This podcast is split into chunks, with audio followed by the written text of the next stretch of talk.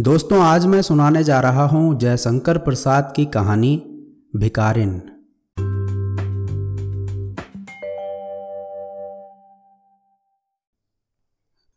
जाह्नवी अपने बालों के कंबल में ठिठुर कर सो रही थी। शीत कुहासा बनकर प्रत्यक्ष हो रहा था। दो चार लाल धाराएँ प्राची के क्षितिज में बहना चाहती थीं।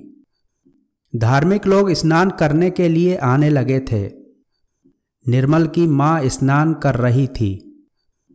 और वह पंडे के पास बैठा हुआ बड़े कुतूहल से धर्म लोगों की स्नान क्रिया देखकर मुस्कुरा रहा था। उसकी माँ स्नान करके ऊपर आई। अपनी चादर ओढ़ते हुए स्नेह से उसने निर्मल से पूछा, क्या तू स्नान ना करेगा? निर्मल ने कहा, नहीं माँ, मैं तो धूप निकलने पर घर पर ही स्नान करूँगा। पंडा जी ने हँसते हुए कहा, माता, अब के लड़के पुण्य धर्म क्या जाने? यह सब तो जब तक आप लोग हैं तभी तक है। निर्मल का मुँह लाल हो गया। फिर भी वह चुप रहा। उसकी माँ संकल्प लेकर कुछ दान करने लगी। सहसा जैसे उजाला हो गया। एक धवल दांतों की श्रेणी अपना भोलापन बिखेर गई। कुछ हमको दे दो रानी माँ। निर्मल ने देखा एक चौदह बरस की भिकारिन भीख मांग रही है। पंडा जी झल्लाए। बीच ही में संकल्प अधूरा छोड़कर बोल उठे। चल हट निर्मल ने कहा। माँ, कुछ इसे भी दे दो। माता ने उधर देखा भी नहीं। परंतु निर्मल ने उस जीर्ण मलिन बसन में एक दरिद्र हृदय की हँसी को रोते हुए देखा। उस बालिका की आँखों में एक अधूरी कहानी थी। रूखी लटों में सादी उलझन थी और बरौनियों के अग्रभाग में संकल्प के जलबिंदु लटक रहे थे। करुणा का दान जैसे होने ही बाला था। धर्मपरायण निर्मल की माँ स्नान करके निर्मल के साथ चली। भिकारिन को अभी आशा थी।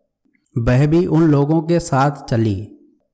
निर्मल एक भावुक युवक था। उसने पूछा तुम भीख क्यों मांगती हो?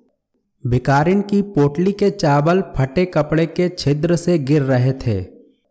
उन्हें संभालते हुए उसने कहा बाबूजी, पेट के लिए। निर्मल ने कहा नौकरी क्यों नहीं करती? माँ इसे अपने यहाँ रख क्यों नहीं लेती हो? धनिया तो प्राय आती भी नहीं। माता ने गंभीरता से कहा रख लो। कौन जाती है, कैसी है, जाना ना सुना, बस रख लो। निर्मल ने कहा, माँ, दरिद्रों की तो एक ही जाति होती है। माँ झल्ला उठी और भिकारिन लौट चली। निर्मल ने देखा, जैसे उमड़ी हुई मेघमाला बिना बरसे हुए लौट गई, उसका जी कचोट उठा, विवश था, माता के साथ चला गया। सुनेरी निर्धन के धन राम सुनेरी भैरवी के स्वर पवन में आंदोलन कर रहे थे। धूप गंगा के बक्ष पर उजली होकर नाच रही थी। भिकारिन पत्थर की सीढ़ियों पर सूर्य की ओर मुँह किए गुनगुना रही थी। निर्मल आज अपनी भाभी के संग स्नान करने के लिए आया है। गोद में अपने चार बरस के भतीजे को लिए। वह भी सीढ़ियों से उतरा। भाभी ने पूछा, निर्मल, आज क्या तुम भी पुण्य संचय करोगे? क्यों भाभी? जब तुम इस छोटे से बच्चे को इस सर्दी में नहला देना धर्म समझती हो तो मैं ही क्यों वंचित रह जाऊँ?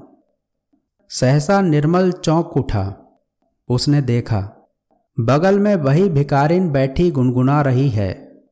निर्मल को देखते ही उसने कहा, बाबूजी तुम्हारा बच्चा फले फूले, बहू का सुहाग बना रहे, आज तो मुझे कुछ मिले।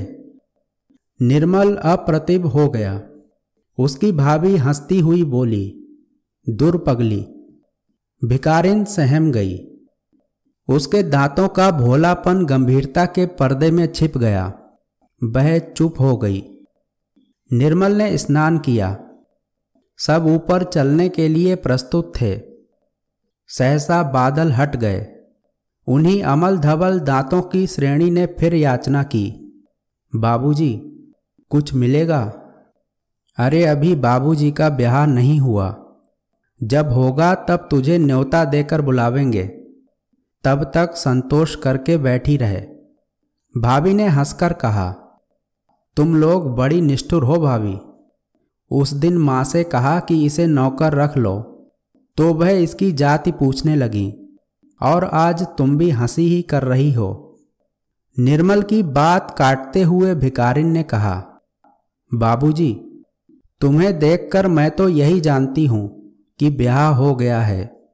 मुझे कुछ ना देने के लिए बहाना कर रही हो।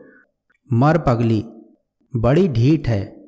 भाभी ने कहा भाभी उस पर क्रोध ना करो वह क्या जाने? उसकी दृष्टि में सब अमीर और सुखी लोग विवाहित हैं। जाने दो। घर चलें। अच्छा चलो। आज माँ से कहकर इसे तुम्हारे लिए टहलनी रखवा दूँगी। कहकर भाभी हंस पड़ी। युवक हृदय उत्तेजित हो उठा। बोला, यह क्या भाभी? मैं तो इससे ब्याह करने के लिए भी प्रस्तुत हो जाऊँगा। तुम व्यंग क्यों कर रही हो? भाभी अप्रतिभ हो गईं। परंतु भिकारिन अपने स्वाभाविक भोलेपन से बोली, दो दिन मांगने पर भी तुम लोगों से एक पैसा तो देते नहीं बना। फिर क्यों गाली देते हो बाबू? ब्याह करके निभाना तो बड़ी दूर की बात है। भिकारिन भारी मुँह किए लौट चली। बालक रामू अपनी चालाकी में लगा था। माँ की जेब से छोटी दोन्नी अपनी छोटी उंगलियों से उसने निकाल ली और भिकारिन की ओर फेंक कर बोला, लेती जाओ, ओ भिकारिन निर्मल और भाभी को रामू की इस दया पर कुछ प्रसन्नता हुई, पर वे प्रकट ना कर सके, क्योंकि भिकारिन ऊपर की सीढ़ियों पर चढ़ती हुई गुनगुनाती चली जा रही थी। सुनेरी निर्धन के धन राम